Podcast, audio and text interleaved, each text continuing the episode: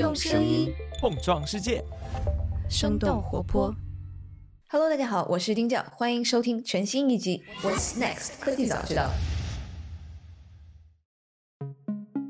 Hello，Hello，大家好，我是科技早知道的刘灿。那在二零二二年的最后一周，我们选择再加更一期，然后跟大家聊一聊一个非常硬核的领域，是云计算和大数据。但是这一次的视角会比较特别，我们想聊一聊如何改善算力能耗这样一个问题。根据 IDC 的报告，在过去的十五年，全球云计算的市场规模是从零增长到了二零二一年的七千零五十亿美元。那到了二零二五年呢，这个数据就会超过一点三三万亿。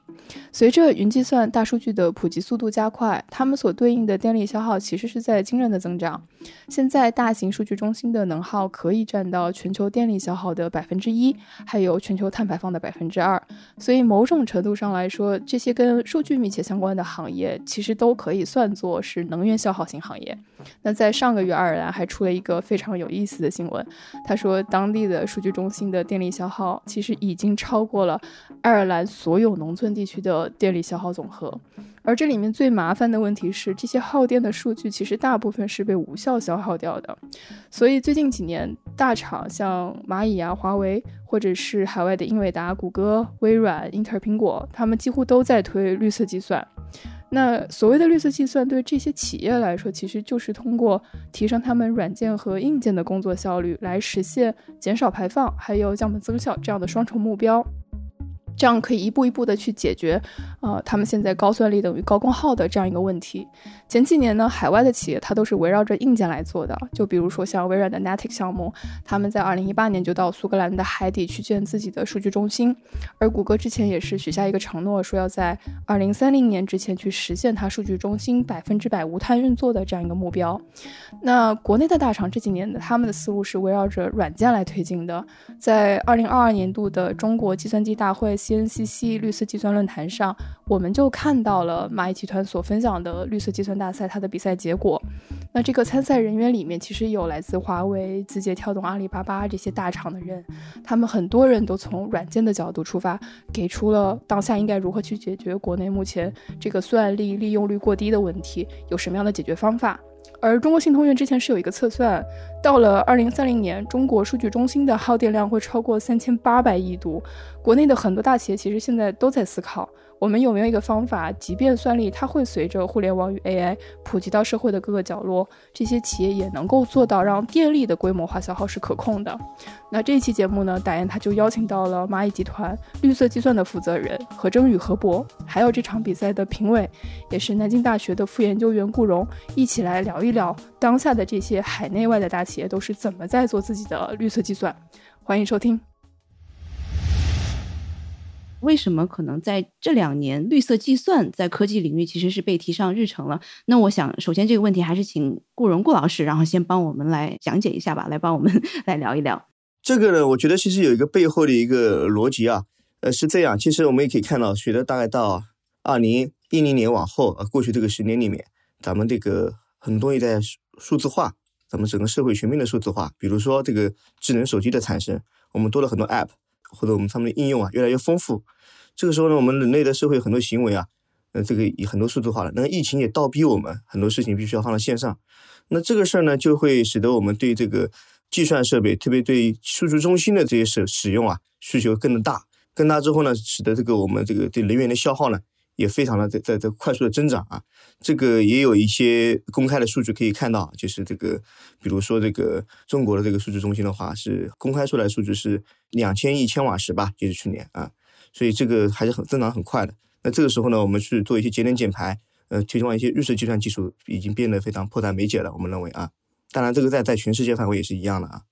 我想先从两位的这个背景，我们来讲一讲，大家都是什么时候开始关注到这个绿色计算的？我不知道这个征宇，因为一直是在这个行业里面嘛。之前我记得您跟我讲过，您是在湾区的 Google，然后我不知道您是什么时候关注到这个绿色计算的这样的一个一个事项的呢？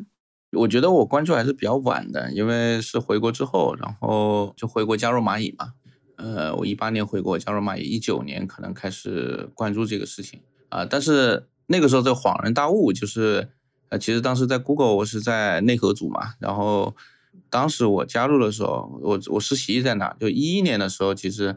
呃，我在 Google 实习的时候就有个 utilization 的一个项目，还拿了一个那个公司内部的大奖啊。你今天回想起来，那个时候其实跟绿色计算是非常相关的，因为，呃，那后面几年就是 Google 啊就宣布这个碳中和目标呀，等等等等啊，我后来才反应到，哦，原来碳中和目标原来跟这个计算机这个操作系统内核也有关系。但最终我们我们说绿色计算这个词可能是比较晚的，但是事情我估计从那个年代开始，从十年前开始其实就有了。好像顾老师是更早一些就关注到了这个绿色计算。是的，呃，我们因为在学术界做一些研究嘛，我最早其实是从事大数据系统相关研究的，就是可能很多朋友也听过像 Hadoop、Spark 这些非常重要的大数据处理技术。最早的时候，我们主要用它是因为。当时很多问题没法解决，就是它 Hadoop Spark，特别是 Hadoop，主要是把将一些大海量数据处理的问题，把它从没法做变得可以做。然后到 Spark 阶段呢，咱们很多人关注的说怎么样做得更快。那紧接着呢，其实我们也关注，因为同样这是有一个我感觉有点对我的一个问题啊，就是说，呃，一个一个是兄弟问题算是，就是说，哎，怎么样能够做得更高效、更节能等等啊？这个这个时候大概是在一四一五年左右吧。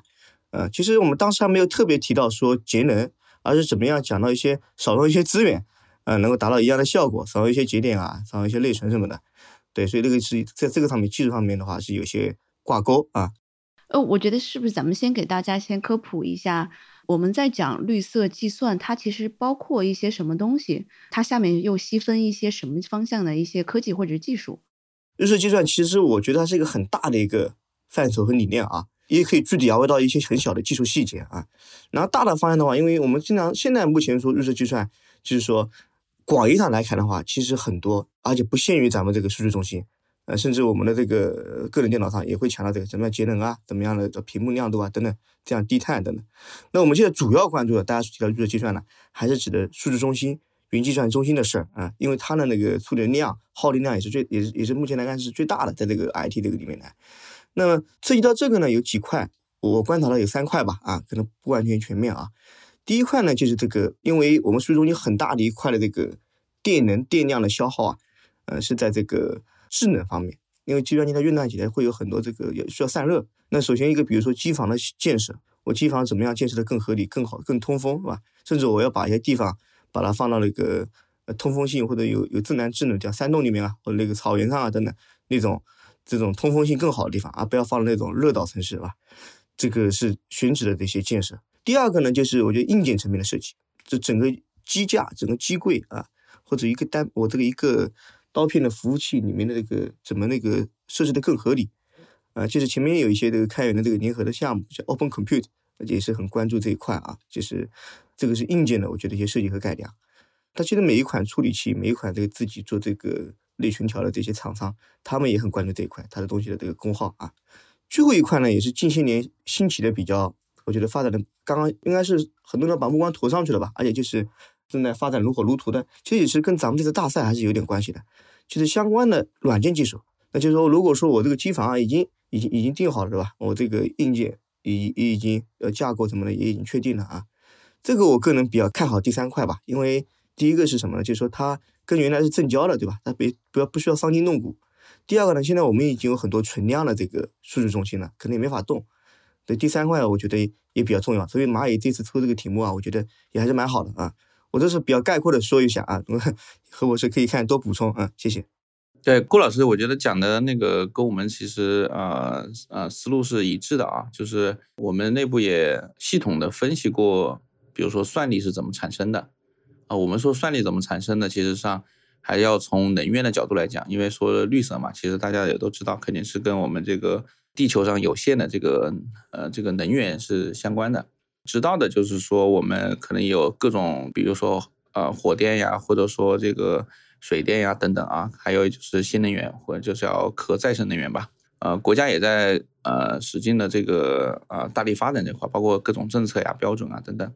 啊，这个地方呢，其实上就是几个环节，就是说从能源产生电力啊，然后电力到硬件产生算力啊啊，包括加上软件吧，一部分产生这个算力啊。那不看不知道，一看吓一跳，就是从能源到电力啊，就是大家也都知道，我们一直讲这个发电啊，用火电啊等等啊不环保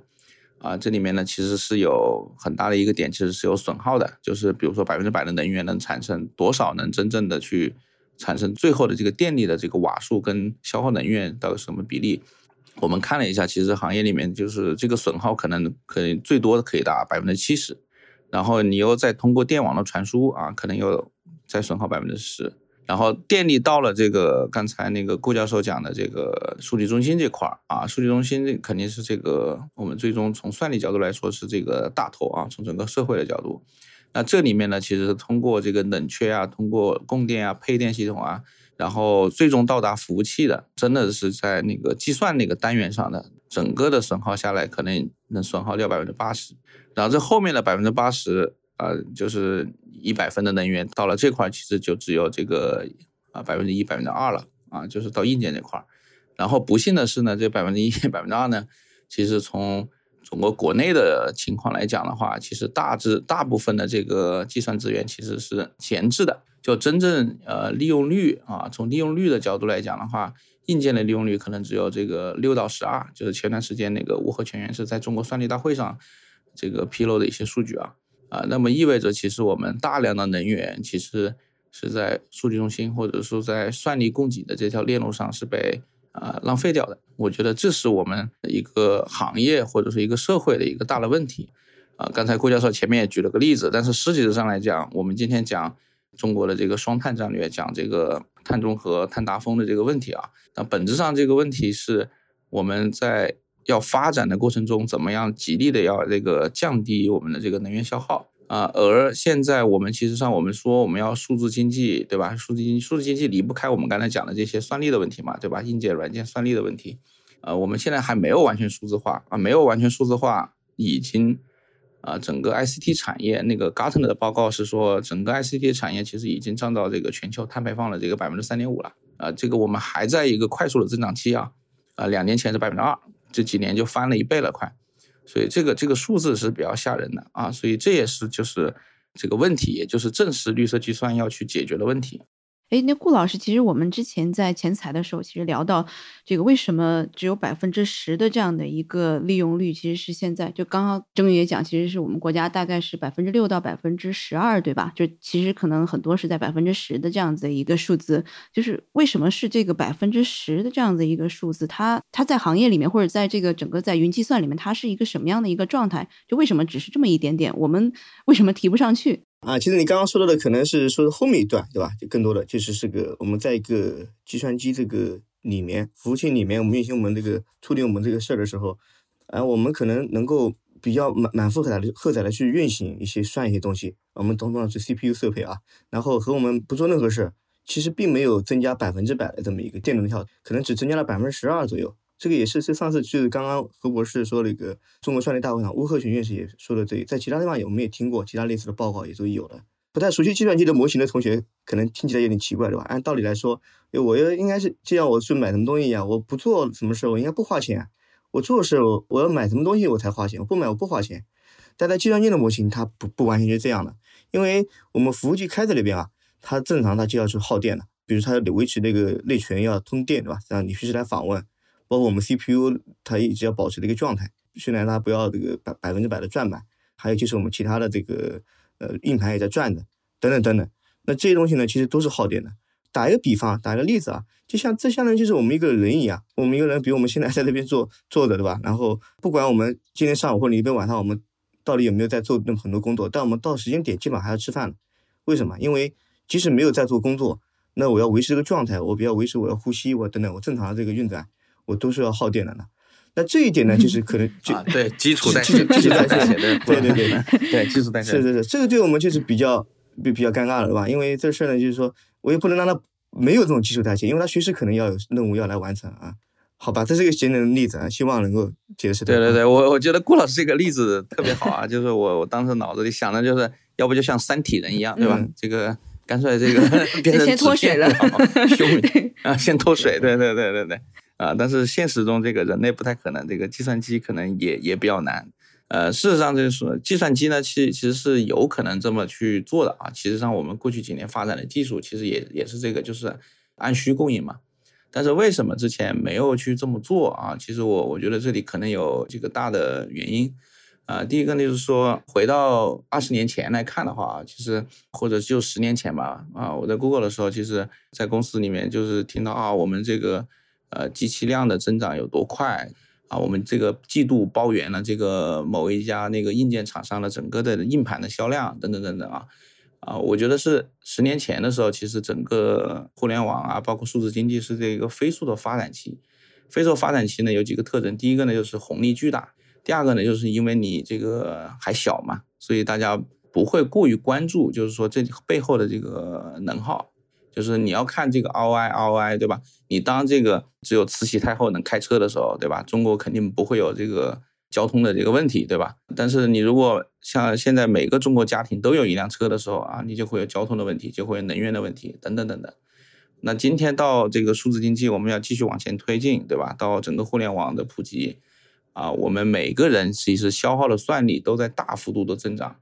啊，以前我们可能这个上网发个邮件啊，看个新闻就差不多了。现在是这个玩游戏的，对吧？看短视频的，等等等等。其实这这个背后其实是人均的这个算力的消耗的这个，特别是这个增长速率啊，是相当快的。所以到现在来看呢，肯定是有一个这个就是影响这个社会的这个问题啊，正在慢慢慢慢的这个。呃，出现啊，又又叠加上刚才讲的这个整个数字化的这个或者数字经济的这个红利啊，这个或者叫这个暴利期啊，可能也在慢慢的告一段落啊，所以呃，从行业角度，从公司角度啊，呃，从社会角度啊，开始关注这个问题，我觉得也是一个非常自然的一个事情啊。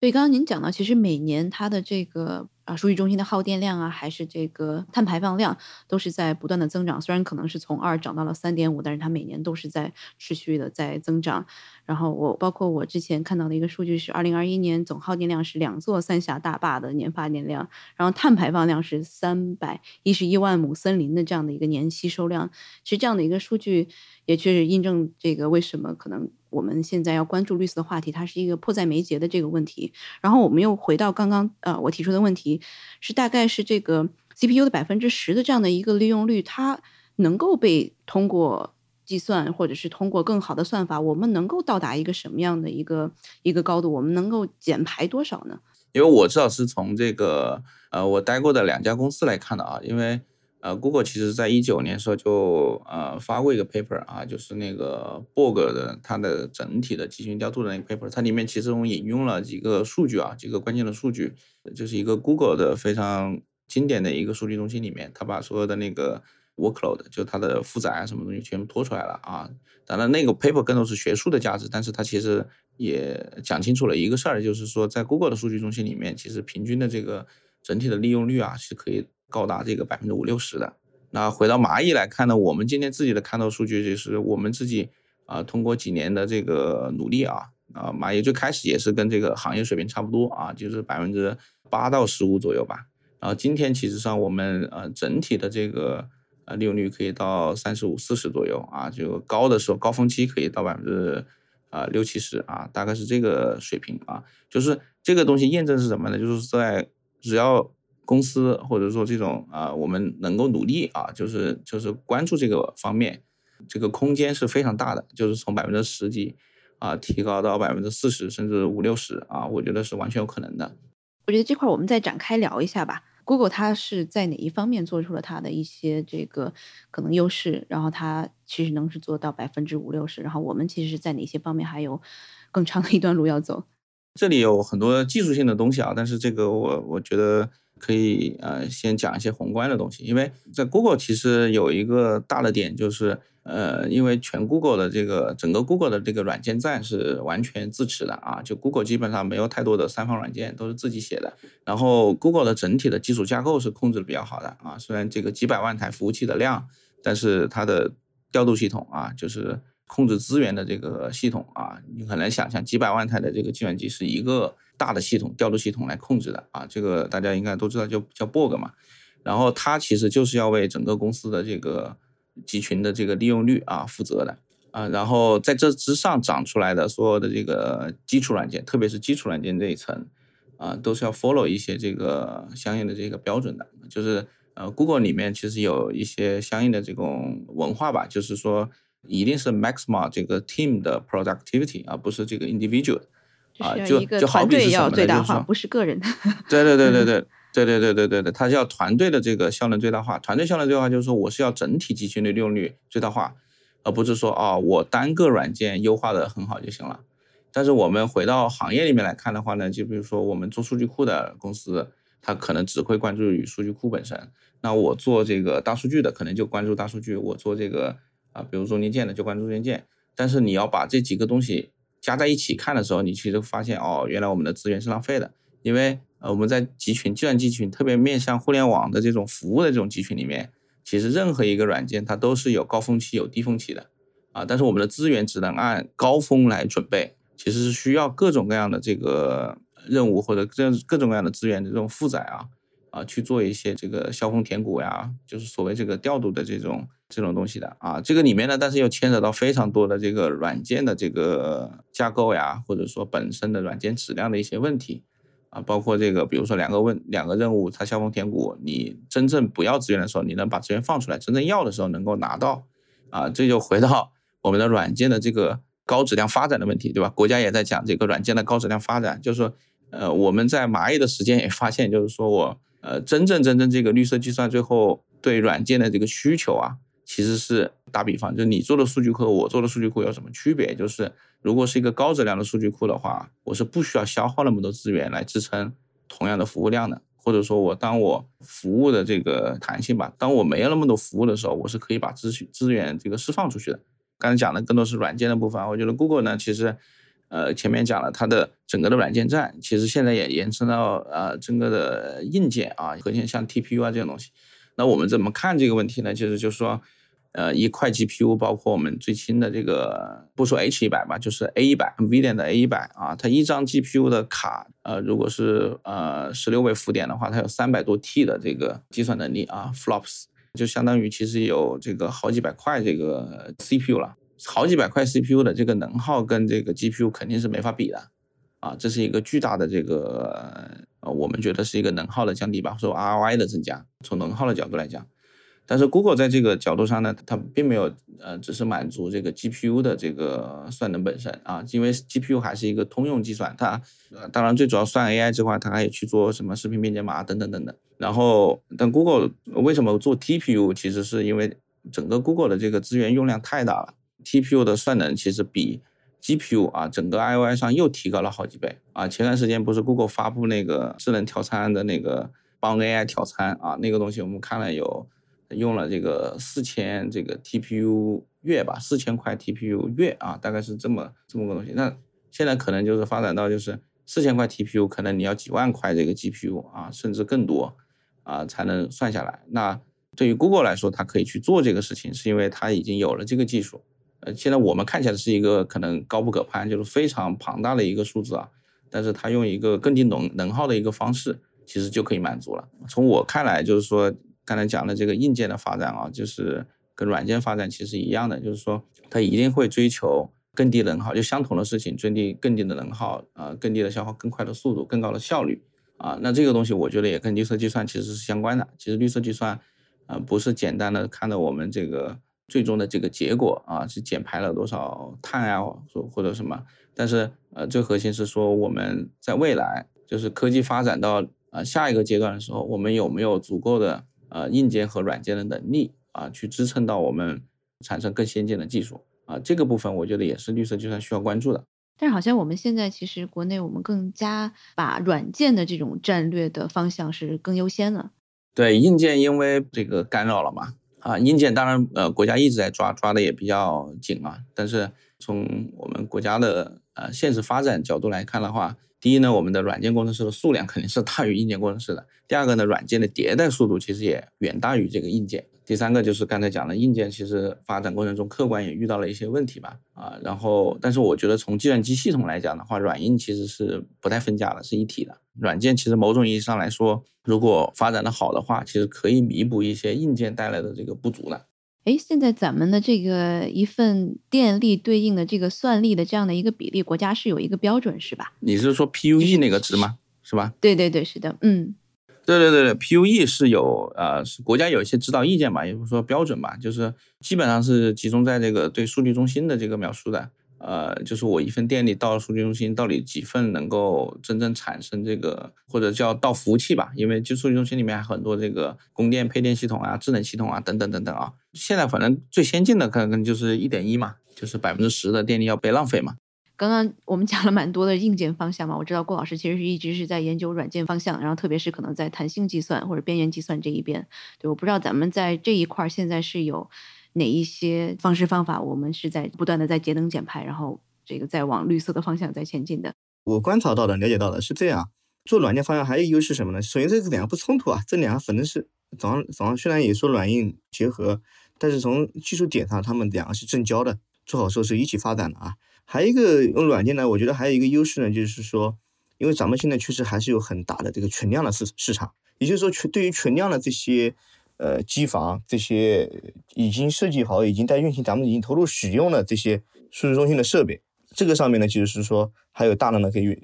软件层面可以优化的空间啊，这个应该是我觉得是一个蓝海吧。现在来看啊，那么具体怎么做呢？就软件上面咱们可以做些什么事儿呢？啊，从两个维度来来看，其实呢，这个就是一个供和需的关系。所以供就刚刚咱们都已经说到算力这一块了，对吧？那我就要考虑把这个算力我要供给给一些有需求的人或者有需求的应用，对吧？这个情况，但是在那个供需啊，计算机里面这个算力这个事啊，它还跟我们像我们平时说的这个物品啊还不太一样，因为这个东西呢，你的切分啊，刚刚何博士提的这个你的切分啊，包括你增加啊减少，它都是比英文叫 non-trivial，都不是那么 trivial 的，那么显而易见可以这样做的啊。那如果不做不好的话，就经常会带来一些在我们计算机里面经常会带来供大于需这么一个问题。这样就浪费了资源了，对吧？对于我们这个算力就浪费了。我们好不容易前面前面通过各种方式把它算力送上来了，但算力没用好或者浪费掉了啊，这个就不行。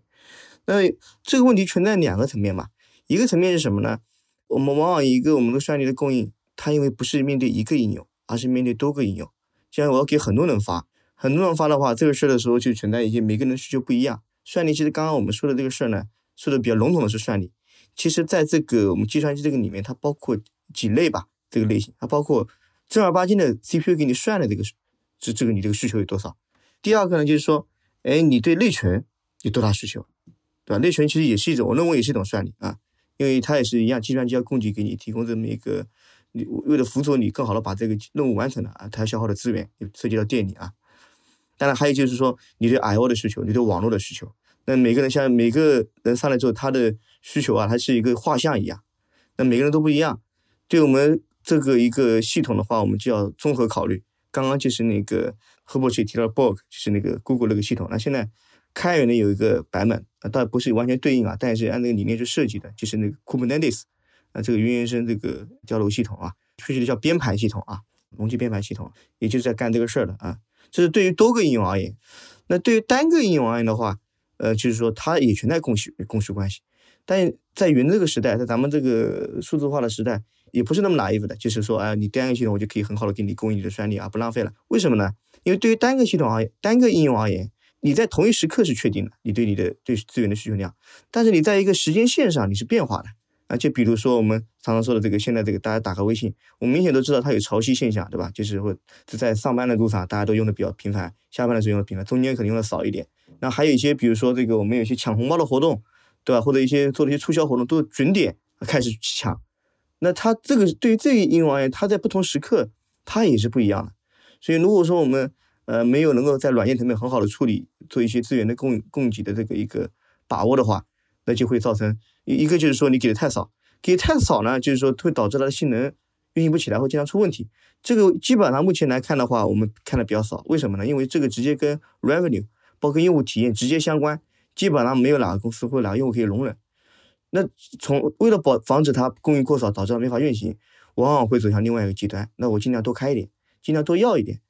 那这个时候呢，分分配不合理，就会导致很多这个资源浪费。这个是软件层面上可以做的啊。所以我总结一下，我觉得软件他们两个事儿，一个就是说多个应用的话，我怎么样合理的去给你分配，是吧？在同一时刻合理的分配。对于单个应用而言，我怎么样在一个时间线上又能够很合理的、很自信的去分配？但那个背后就是刚刚您提到的这个一个弹性资源分配的技术啊，还有这个等等削峰填谷填谷啊等等这种呃这个资源匹配的这个方式，呃这个应该包含了很多很多的技术内容。咱们这次蚂蚁这个大赛啊，也很高兴看到啊有这个这样的一些题目，而且设计的还很合理。比如说这个云原生的分时调度啊，啊，还有那个我们那个数据中心里面流量的预测分析，其实背后都是在呃找了一些我觉得比较好的视角，去看能不能有一些好的方案啊。刚刚其实您大概帮我们讲了弹性计算的这样子的一个两个方向的做法吧。然后这一次，您您您说您刚刚看到了有一些在这一次比赛当中的一些好的具体的一些这个，我知道您是评委嘛，然后看到一些好的一些这个想法和这个创创意的这个角度，我不知道能不能给我们例举啊一两个项目。我这次做的评委这个参赛是，因为每个老师是做一个赛题的这个评委，一直做到最后啊。就是我这次参加的是这个云原生分时调度啊，这也确实也是我的一个一个研究方向啊，这个做这一块了啊。那这个里面就是要考虑一个什么问题呢？就是说，哎，我这么多应用一起来了，每个人需要的资源不太一样，对吧？各个维度也不太一样，你怎么做一个合理的组合？然后呢，就是说能够使得我这个用的比较好一点。那这里面其实有个点，就是这个点在什么呢？就是它同一时刻对 CPU 要多少，要内存要多少，网络要多少。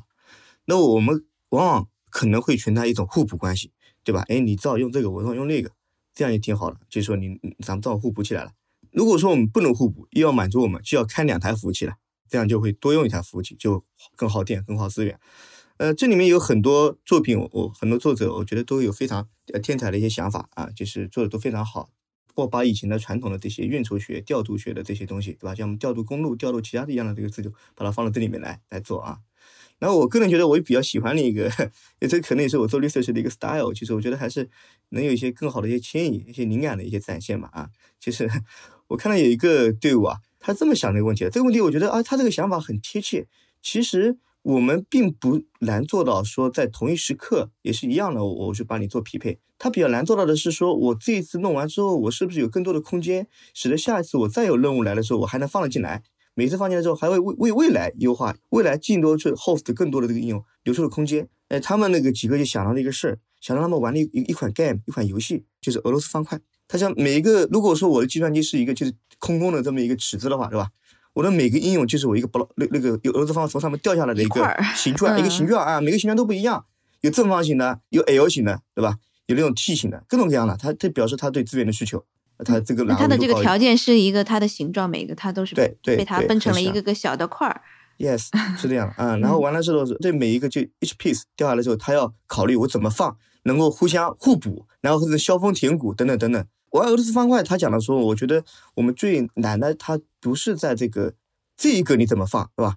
它最难的是你这个放完之后，你下一个你得考虑好你怎么放。那如果说一些高手说你能考虑到下五步怎么放？你这个闪转腾挪的空间就更大，而且为什么我说这个比较像呢？因为确实我们运我们那个一个应用啊，像我们放那个 block 放在那边，它运行一段时间，它就它可能就消失了，因为它那个叫嘛，就是它它不会一直在那，有的时候啊，呃，因为这个比较浅显，比较容易你讲这个道理啊。当然背后怎么做，怎么去算，怎么去评估这个事儿啊，是是那个的。这个呢，就是我说一个技术衍生点上来说的话，我个人认为啊，现在一直比较困难的一个事情，就是说怎么去评估这个状态。我说的状态或者叫态势。那这个为什么就是说我们说那个下那个国际象棋啊，比那个下那个围棋要要容易一点，比围棋更难。我们国际象棋早就被 AI 挑战掉了。围棋你去评估，这个时候比如说我你是黑子，这时候对你是有利还是没利，很难说的，因为你只有评估出来，你才好去说怎么进进一步优化它嘛。哎，征宇这边还有一些其他你看到觉得特别好的一些呃参赛的案例和团队吗？呃，我觉得顾老师刚才举的那个例子，呃，我也比较喜欢啊。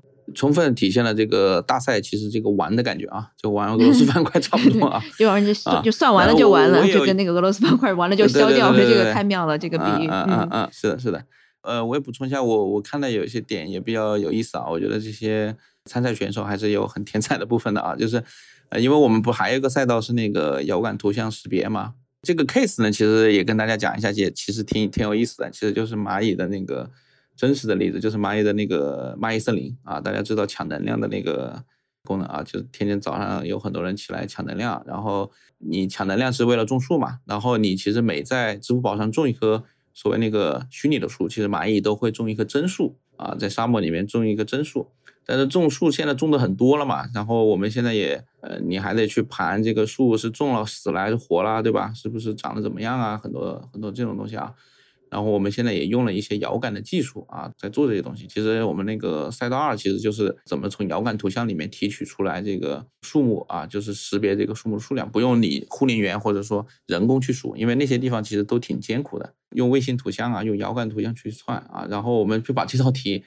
拿出来了，然后拿出来了，其实有很多这个，我觉得是天才选手们也在想了很多不同的方法啊，因为要识别准确。因为有的树还很小嘛，然后那个地貌呢，其实也比较复杂啊，就是不是那么容易啊。当然了，我觉得有很多选手想了很多好的办法去识别，提高这个准确率。但是我觉得有一个点，我觉得比较喜欢的是什么呢？就是说他们在做这个东西，还是没有忘记我们这个出这个题啊，绿色计算也好，或者蚂蚁诊疗的这个初心啊。他们提了用那个脉冲神经网络啊，这个能耗非常低的这个算法模型啊，它其实是有点像。模仿人的这个神经系统啊，就是你是其实比如说你你紧张的时候，你这个基础代谢率，就刚才讲的那个代谢率的问题啊，就人的这个代谢率肯定是是更高的。你的这个神经网络啊，你你自己脑子里面这个神经网络啊，其实不是在每一次这个活动中都会被激活的。你只有在这个比如说你要考试的时候啊，你要这个什么，你你很激动的时候，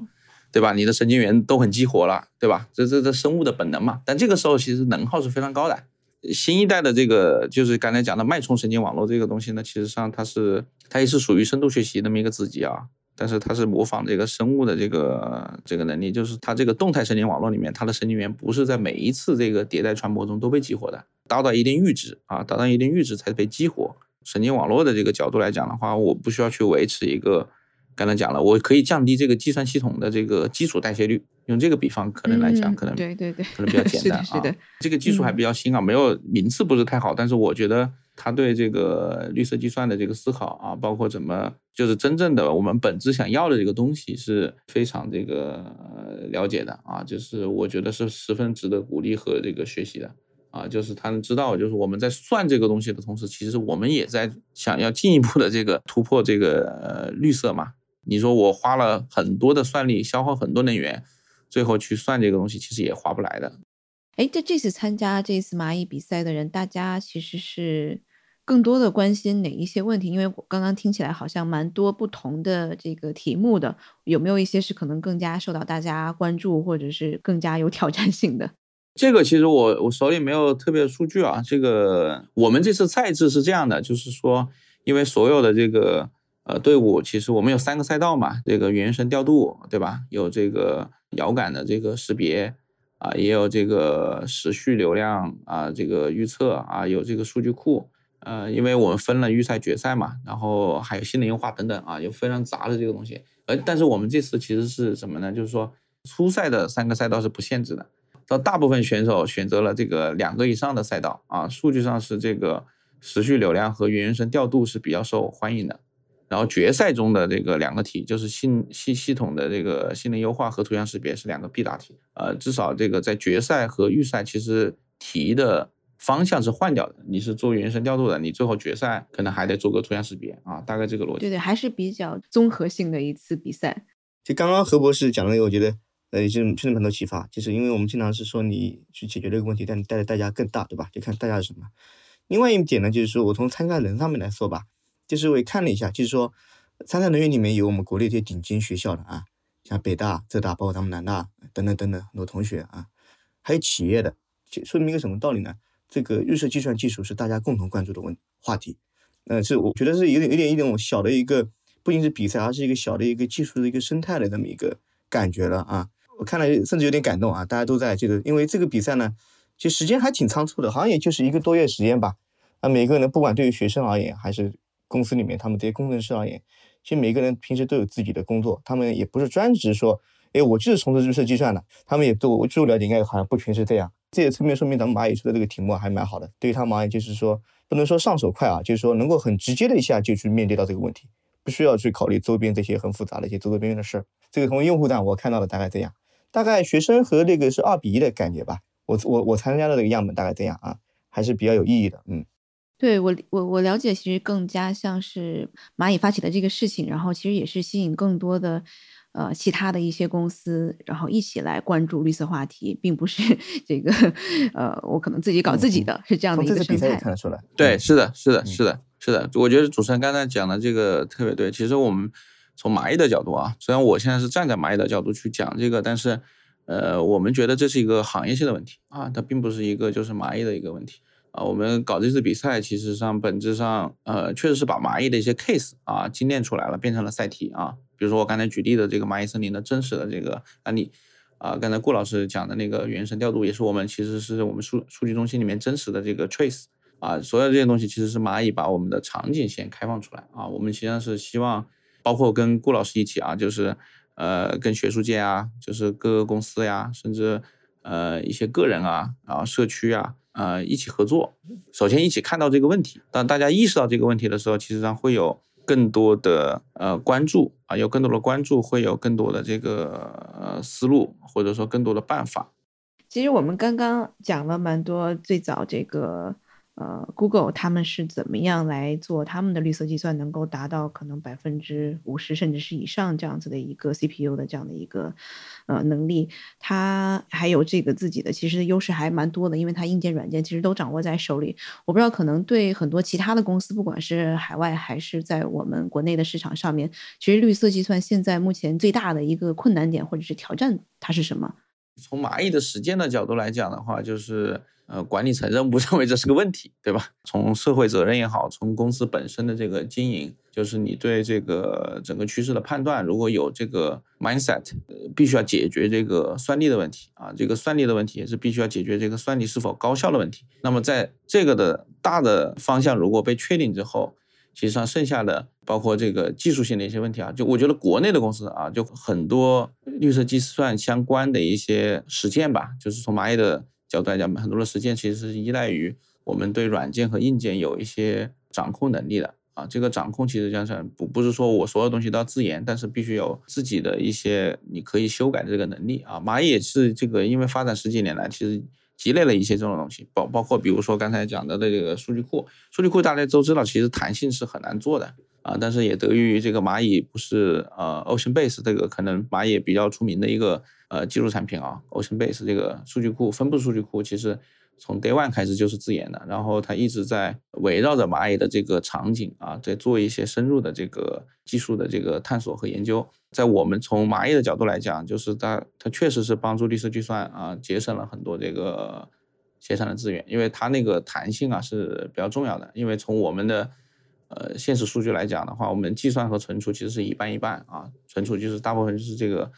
呃，Ocean Base 的一个数据库啊，那国内的公司其实很多，呃，其实如果软件都是外采啊，甚至自己也没有不具备这个呃软件的这个研发能力的话，呃，可能更多得依赖于像云计算啊等等啊这些 IT 厂商啊去去做那个弹性或者说做这个能源的节号，就是说你你你可能要把算力这件事情完全外包给一家公司去做了，但是你传统的那些那种外采软件，然后在你自己机房里面去运行这种模式。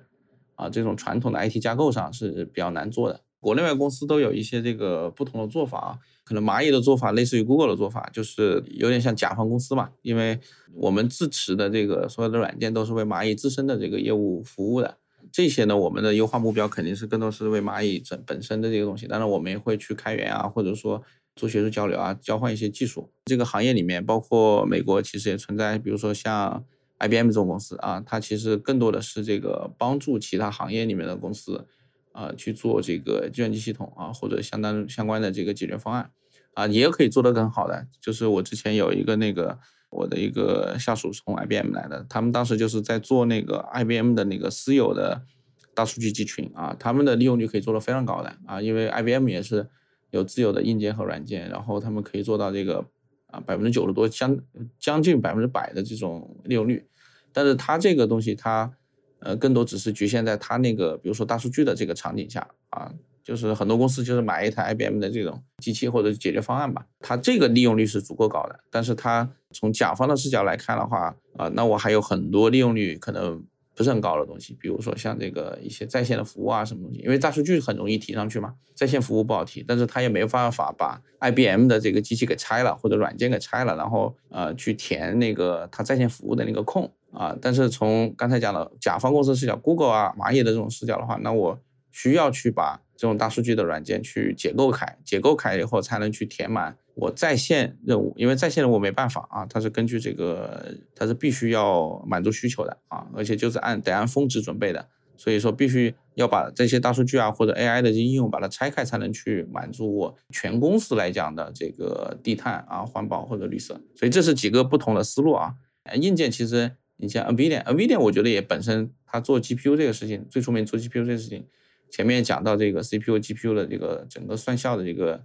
这个差距还是蛮大的，特别在这种计算密集型任务上，所以我觉得它本身做的这个事情其实也属于绿色计算范畴，因为它对呃我们整个社会来讲啊，就是用更少的资源做了更多的事儿嘛。好的，那顾老师这边还有什么加的吗？就您看到的现在的行业的挑战？我其实我观察了，我也跟别人聊啊，何博士也说的很多都是大公司这个情况。其实我们很大范围的是那种呃中型的或者小型的这些公司，他们的数量很多，他们单个公司可能体量没那么大。其实我看到两个点啊，这个问题上面，第一个点是什么呢？当我跟别人说我们去聊一些预测计算技术的时候啊，作为公司的这个负责人等等而言，他这个事情的 priority 坦白来说有的时候不是特别高，因为我们讲，因为当然它的 priority 是要提升 revenue 对吧？这个利润，提利润有两种方法，一个是开源，第二是节流。节流的话，我们知道我们预测计算就属于节流的技术，怎么把成本帮你降得更低一点。但是呢，如果说你的开源部分就是做的足够多，而且是从从商业的模式来看的话，你这边。如果有个非常好的一个曲线，对吧？那可能他觉得开源的意义可能就就增加收入的这个这个事儿，可能意义更大。从战略上和从从资金上面就往往就会比较有有一定的阻力了啊。第二个事情是什么呢？就是呃，我们现在说的这些预测计算技术啊，目前来说还是数据中心级别比较大的，而且其实应用你肯定不是一个，你甚至是上万个、更多甚至几十万个，因为很复杂的这种场景。当然，承揽这种场景下，确实是我们很重要的去解决的一些情况。但是呢，其实还有像那种它没有那么多，可能就十几个，呃，我的机器可能就一百台左右啊，或几十台。我们其实挤一挤也是能够提升它的利用率的。但是这一百台机器可能有，我们有一有一百个公司，它放在不同的公司里面，每个人之间也是孤岛，呃，互不关联的。但是对于这一类小公司呢，相对小规模的公司呢，他们还几乎还没有很少就引进这个呃绿色计算技术，或者主动的去引进这个技术。就像何博刚刚说的，很多可能就是以甲方，他们以甲方公司的思维去采购一些其他的像 IBM 等等提供的这些。设备啊，这些软件等等，但是呢，就是并不是所有的硬件供应商，我觉得 他就特别考虑到这一点了，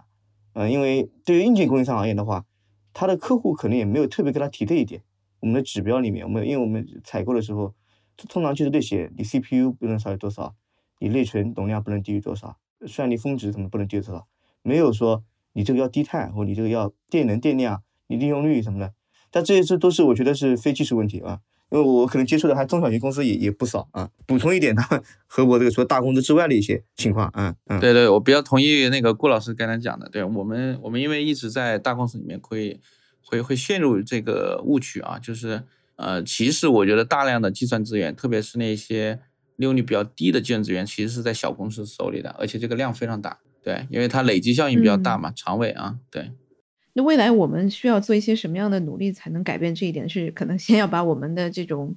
教育宣传到位呢，还是可能通过技术来解决？发现我们在国内包括国外，每次开这种日式计算相关的课程啊，其实我觉得还蛮有必要的。就是咱们得先有人，因为我们大部分硕士或者博士毕业同学去 industry 工作，对吧？他们在学校都没听过日式计算，都不太懂这个。像 Spark 好多包括 TensorFlow AI 这个起来之后，还是得益于说有一批人才起来了，对吧？在学校的培养。这里有一个很好的把这个技术引入进去，我觉得这一点可能也是蛮有意义的一个点吧。我觉得我个人呢，在因为我可能我在学术界，我因为本身也是也也是教授，也也要教书，也要上课的嘛，所以我我是觉得就是说这一点，包括我们也我看过有些 slide 里面也会讲一些计算，但是都非常古老，都还停留在那个芯片的那个设计啊，那个的很古老，没有像现在的这些新型的这些技术，这是一个点。第二点呢，就是。我就回到头了，就是为什么我比较关注软件预测计算技术？就坦白来说，这些像刚刚那些我说这些公司啊，或者是包括这些大学的这些超算中心，你让人家去把硬件换掉，或者重改重弄，不太现实。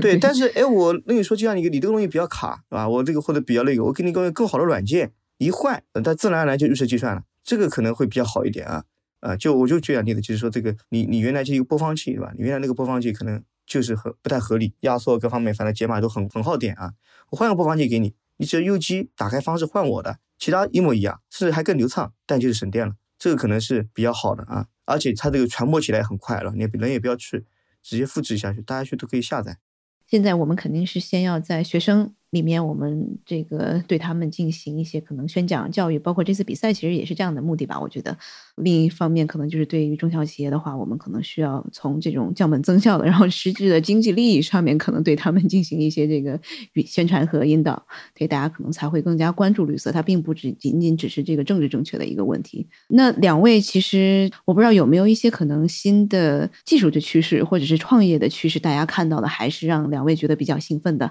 我说两块吧，一个是技术趋势，对吧？还有一个就是技术或产业创业趋势方面。技术趋势这一块的话，我个人还是比较看好弹性计算。这个呢，就是确实是我觉得也比较比较 novel 的。就是说，以前其实咱们啊，说到底，咱们那个就是不是说不想那个给它供给供做了平衡，然然后我们会导致供过于求，这不是说我们不想把它问题解决，而是说以前那种分配的技术啊，它确实分配一次、调度一次都很花时间，而且分配力度也比较粗。那这个时候你分配的粗呢，就是说原来比如像我给你分水，你是要两百毫升，但我都是五百毫升的瓶子，我分至少给你就是五百毫升，那你肯定会浪费，对吧？第二个什么呢？就是我这种分水的速度也很慢，我到那个河里去把水挑上来，然后再弄分给你，这中间都有延时，那我肯定尽量一次给你多分一点，是吧？不要来拿的时候你等在这边，是不是啊？现在弹性计算技术呢，像这个有很多啊，像这个比如说像云原生的这套技术是一种，对吧？还有更多的，它就是说你能很快的感知它的状态，然后呢，你可以快速的实现叫绩效，也要有的这种就快速的弹性。那怎么做到呢？就是你这个资源的封装要非常轻量化，大家都知道，分配很轻量化之后，你弹起来当然也快，是吧？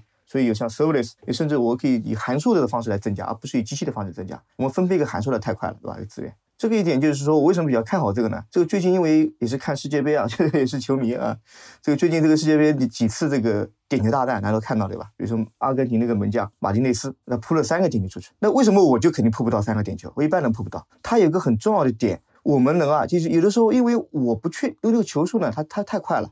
对于一个门将而言，你如果等他踢出来，你再去动，等资源来了，你再去，他有需需要什么？那那个踢球的方向，我认为就是一种他对资源的一个需求。等他资源需求出来了，你再去调，来不及了。对，那我只能说我尽量我早移动，我先先扑到那边。但有可能你的扑到那边，我给你增加这么多资源，可能你不要，我方向错了，这样就浪费了嘛，我失败了啊。但如果我这个调度器像那个门将一样，我足够的这个 sharp。我足够的快，是吧？就是说我就可以等你踢，你先踢，等你出来踢了一半，那球在空中，我都来得及跳过去，非常灵活。这样我的我扑到的概率就更大了。那换到这个问题上来看，就是一样，就是说我可以不要先预先分配那么多资源给你，但是你一旦有需要，我立马就能给你很多。我反应够快，这是弹性计算技术追求的这么一个目标之一吧。但这个是怎么做到？这个对对软件设计啊各方面都有很多挑战。啊，这个挑战呢会有很多的直接的红利。第二点，快速的我说一点，创业这块我不太懂，但是呢，我看到的一个点就是说，可能是一个很大的一个红呃蓝海。通常我们要卖东西给别人，你是个采购方，我采购你的东西，通常是说我采购你的这个相当于我的成本，我我的这个原料。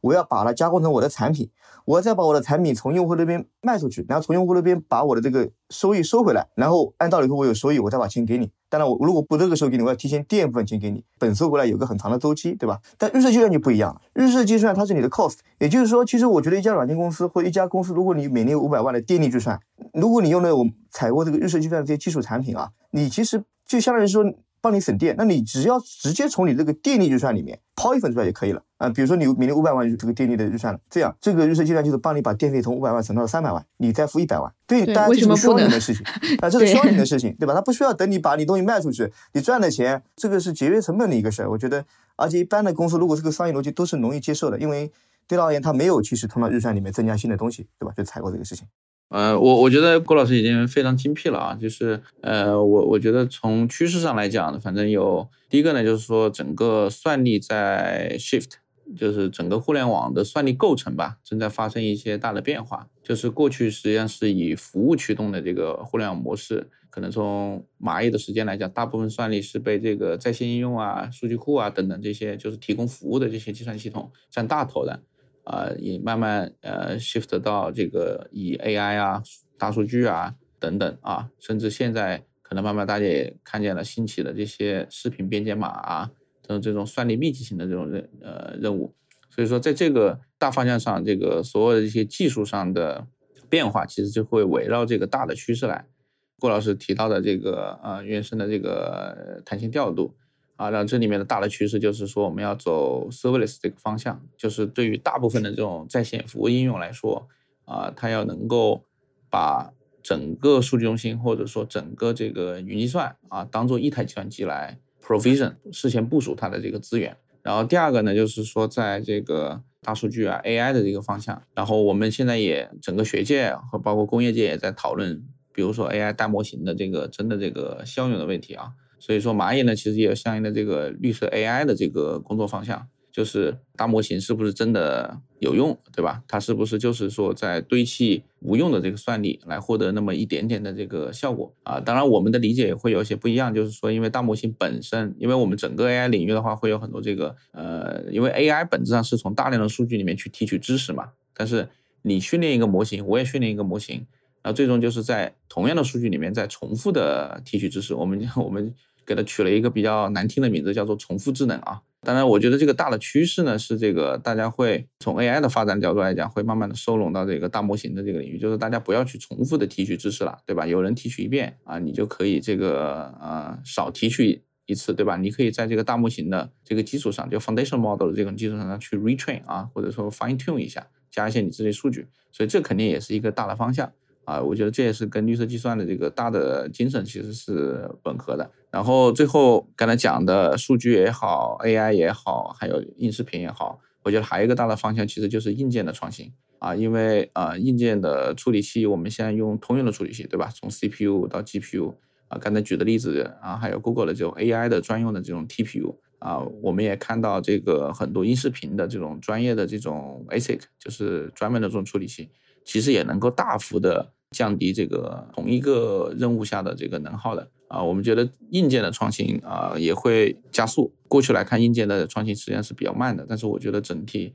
这两年看，不管是在国内还是国外，整个的硬件创新是比较快速的。所以我们觉得这个方向上其实也是大有可为的。然后你最后问到什么创业方向，我觉得我前段时间听到一个比较好的，呃，挺有意思的创业方向，可能跟技术没什么关系啊。有人在做那个对企业的这个评估啊，就是刚才讲到了怎么去推动绿色计算的发展啊。其实我当时没回答这个问题，但是有一点就是，我记得在当时在美国的时候，有一点就是，其实大公司会出一些采购的一些指南，就是说，比如说应该还是有一些 regulation 的，比如说从美国联邦政府的角度来讲，比如说你必须要碳中和，然后你才能进我的供应商名单等等等等啊。啊，当然，这是从供应链的这个角度来，政府侧或者从大公司侧入手去牵引整个行业的小公司去关注这个事情。但是其实还有一个呃方向，就是说看到一个创业公司是在对整个公司做这个绿色纸，包括就是在在 ESG 的这个大框架下啊，现在很多人讲 ESG 讲的比较多啊，在 ESG 的这种大方向下去评估啊这个公司。